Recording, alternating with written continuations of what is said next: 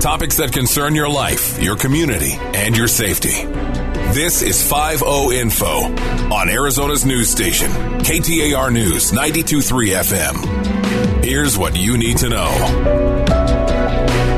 Thank you for joining us for another edition of the 5 Show. And for me, the last edition of the 5 Show. I'm Jamie Rothschild, the host of the show, joined by Ed, our ever patient producer. And as we do each and every week, I want to thank Bonneville for this time to support the Silent Witness program. It makes the community safer. If you want to learn more about Silent Witness, please check out silentwitness.org.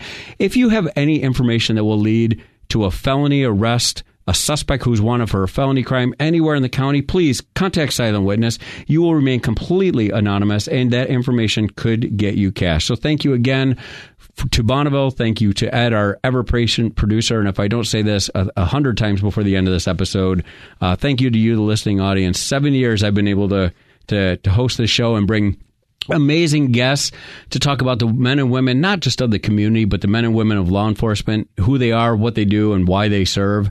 And I just think personally that's so incredibly important to do because we have, we hire the most amazing people to do this job, people who believe in service and sacrifice, and each and every day uh, walk out of the house knowing that they are going out to make the community a better place. So to everyone who serves police, fire, EMS, or in any capacity, thank you for for what you do. Speaking of service, today I am honored to have, I say this often, but I, I, I, I'm honored to say it one last time. Uh, a friend of mine, a dear friend of mine, but somebody that I respect a ton. Sergeant Tran from the Phoenix Police Department, who everyone just refers to as Tran. Tran, thanks for being here. Thank you, sir. I appreciate you, and those are very kind words, and I respect you. And I'm sorry that you're leaving, and that this is your last episode. Oh, I, I haven't even begun with the kind words, so I'm gonna I'm gonna put you on the spot. Thank you for saying that, by the way. So, the reason that you're here, the reason I told you is uh, we want to talk about recruitment, and we do. We are absolutely going to talk about recruitment. Uh, but as I mentioned earlier, it, this career is defined by the men and women who do this job, and you're somebody that I had the opportunity to watch as you went from officer to sergeant. I watched how many people because of your leadership, because of your work ethic, because of how you treat people. So many people surrounded you and said, "Hey, uh, we're not even asking. Like, you need to promote. We need great leaders like you." And you have, and I wish I could put this into words. I wish everyone could meet you so they could see it. You have walked this balance between being humble and confident, but more importantly bringing that confidence to lift up those around you. Now, you served in the Marine Corps, and I would love to hear about what caused you to sign up for the Marine Corps because I think it's made you an exceptional police officer, but it's made you an incredible leader. So, why did you sign up for the Marine Corps? Hoorah! You totally put me on the spot. I appreciate the kind words. Totally put me on the spot. Um, Ed, our producer, being a fellow Marine. Yes, yes, yes sir. sir. Um, Semper Fi, brother. Rah, rah.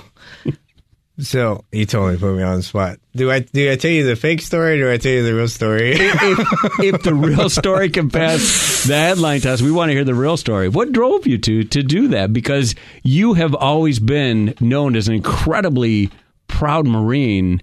And those of us who work with you in the police department don't realize how decorated you are until we see the occasional snapshot on Facebook.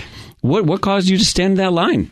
Well, again, this is not not just because you're my friend, uh, Jamie. Um, it's folks like yourself who I wanted to emulate, uh, who provided that mentorship, that guidance. Um, they showed me yourself, Chris Eric, Chris Moore. There's so many, Derek Elmore. So many great leaders in my life.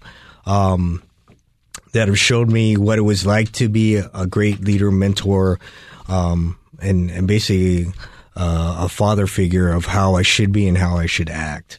Um, and I think many of that throughout my life uh, had a great impact on the career that I chose and in joining the Marine Corps. Um, for the longest time, uh, I followed, I attempted to follow in my uncle's uh, footsteps, who is uh, LAPD, uh, uh, actually is a sergeant right now. he's been doing it a long time. Um, during that time, I worked for several different agencies um, as an explorer cadet, and then um, eventually working for the Marshals Department. Um, being a police officer is a goal that I have always had. Um, when I was younger, starting at the young age, 13, 14 years old, just watching my uncle and how he carried himself. Um, So uh, there was a gap between when I could be sworn and when I could not be. So at 18 years old, working for the uh, county marshal's department, I knew there was time that I had to, um, to for lack of better words, uh, time to kill before I could be 21, before I could go to the academy. Um, the real story is I was dating a girl at the time, um, who at the time I believed I was in love with, and she came home one day and was like, hey babe, I joined the Marine Corps. You should join the Marine Corps too. You got time to kill. I think it aligns with your life. Um, one of the mentors that I had uh, during one of the police academies that I attended to was um, Corporal Rodriguez. I still remember him. Uh, absolute influential man in my life. Um, he was a Marine. He was a Vietnam Marine. Um, he is what you picture as a Marine. So it just kind of aligned with my life goals, and I saw this this uh, mentor of mine, and I was like, well, yeah, sure. And the the line that was given to me by the uh, uh, former girlfriend was, "We could travel the world together, and then you could come back and be a police officer." So uh, my uh, happy butt went down to the recruiting station. Two weeks later, on a bus, and um, and then I, I, joined the Marine Corps. You said the age of 13, 14, but the way you carry yourself, both in the in the military world and the police world, it just seems like you were naturally destined to do this. Did you know before that? Was there an when you saw that structure? You talk about your uncle, you talk about people in your life. Were you always led that way? No, um, I originally I remember being very young. I wanted to be uh, a pediatrician.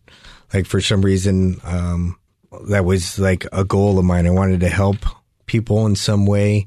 Um, I saw how our pediatricians were with us, uh, very caring, very loving, um, and they they were fixers, and I wanted to do that and make um, uh, basically at the time when I was younger, other children feel that way whenever they went into a doctor's office or a medical facility. Um, so that was my original route, um, and as I grew, my grades weren't that great. And then I realized that that was um, not the path I wanted to do. I was a more I learned that I was more of a, like a kinesthetic learner, um, more of a hands-on, have to do something um, kind of person. So that's the route I ended up going. There seems to be a, well, there's absolutely a bond amongst Marines, and so I'm I'm going to ask Ed. When we walked in, were you able to tell? When seeing you saw Tran, was there something where you thought, "I'm not surprised to see that this guy's a Marine"? I mean, not really. No, it's not hard to tell. Right, Double Dog? It's a ridiculous haircut, right? Yep. Unnecessary. Just the way we carry ourselves, right? And you know, Ed, I just want to really embarrass you publicly. We we hardly we never talk about your service in the Marine Corps, and we definitely hardly ever talk about you other than Ed behind the mic. So I've never taken the chance to tell you on air how much I appreciate you. You are one of the most patient, uh, capable, kind people, uh, a loyal friend. You have always worked with us on everything. So thank you for the years that you've put into making this. Uh, it probably seems like more than months or years uh, because we've asked so much of you, but I just want to take a chance to thank you in front of everybody. So truly, I appreciate you. Oh, Jamie, it's a labor of love. I look forward to every Tuesday when we tape this show. You do make it Thank look you. easy. No, no, we appreciate it. Well, you make it look easy. I just push the buttons and edit a few things. And then yell at us off the air. No. Tran, you have uh, you have this unique uh, job right now where you get to uh, not only have pride in being a police officer in your military service, but now you get to go out and show other folks what a career in law enforcement is. It seems like kind of the best of both worlds. What what is the trend right now in, in recruitment? What are we telling people? What's what's the goal? What are we what what do you want people to know? I, I think uh, the job itself, the career, the rewarding uh, part of the job has always been there. Uh, I think anybody who who's ever thought about being a police officer or wanted to be a police officer because they felt that compelled, uh, the compellingness of of a drawing force to want to help people come to the job. And that in that aspect, as far as policing is concerned, that hasn't changed. Um, so what we tell people, if you thought about it, if you feel like you want to help the community, if you want to help uh, those around you to keep people safe and continue to do something that contributes uh, back to uh, the community, Like this is the job for you. Just come and do it. Like and teamwork. And teamwork is huge. Like that's what I learned from the Marine Corps. That's that's why I think my transition from active duty, uh, being in the Marines, uh, coming back from deployment, and coming back to the and getting hired on with the department was an easy transition because the tr- teamwork, the the nobility, the uh, work ethic, it was all the same. The, the characteristics, the the um, the morals that we carry between the both the, the uh, DoD brand, um, the DoD and uh, law enforcement is the same. The want to help people, the the the meaningness to serve others is huge. And so when I came over from the Marine Corps, I was able to bring that over to the department and see the same camaraderie, the same friendships, the same, um, for lack of better words, battles that we, we're, we're fighting um, as, as as far as the being the thin blue line and keeping uh, bad from good. You you have a, a, gift, a natural bent towards developing teams. I've watched it. Uh, when I moved out here, 96, 97, started doing this job, we were making about twelve dollars an hour, and I couldn't believe they'd even pay to do this job. I, it was the biggest blessing ever. But since that time, they've gotten tremendously competitive in terms of, of raises. So somebody's out there thinking, well, can I make a living as a police officer? Can you talk about what the potential for financial opportunities are? Well, absolutely. We're, at an ultimate high right now with the Phoenix Police Department as far as our, our base uh, max salary now is 105. It's uh, unheard of. We are now the highest paid in the state.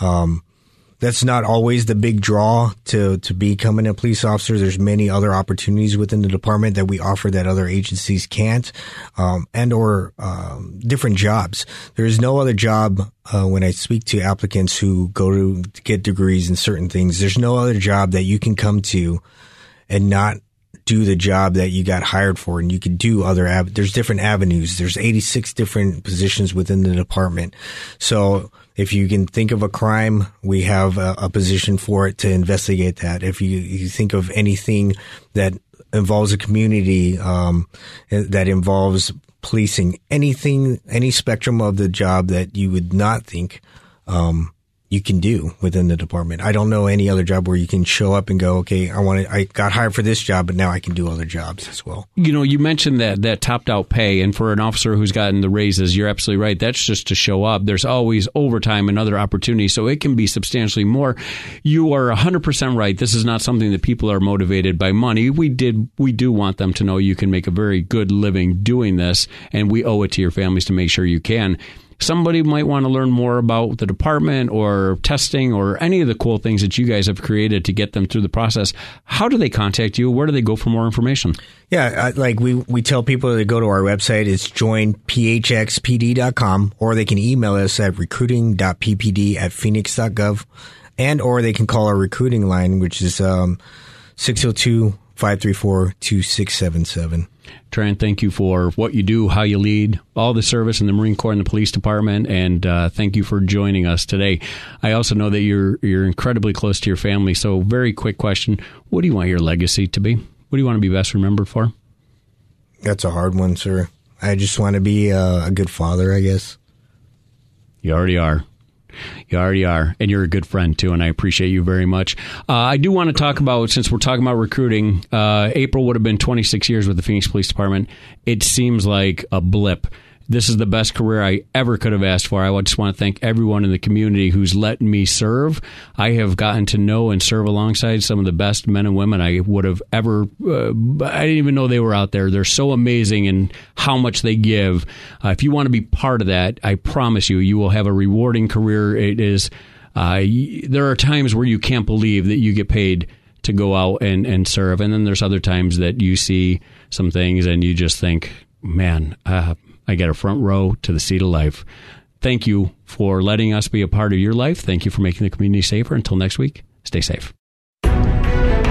You've been listening to 5 Info on Arizona's news station, KTAR News 923 FM. For more about Silent Witness, go to silentwitness.org. That's silentwitness.org. Or call 480 Witness. That's 480 948 6377.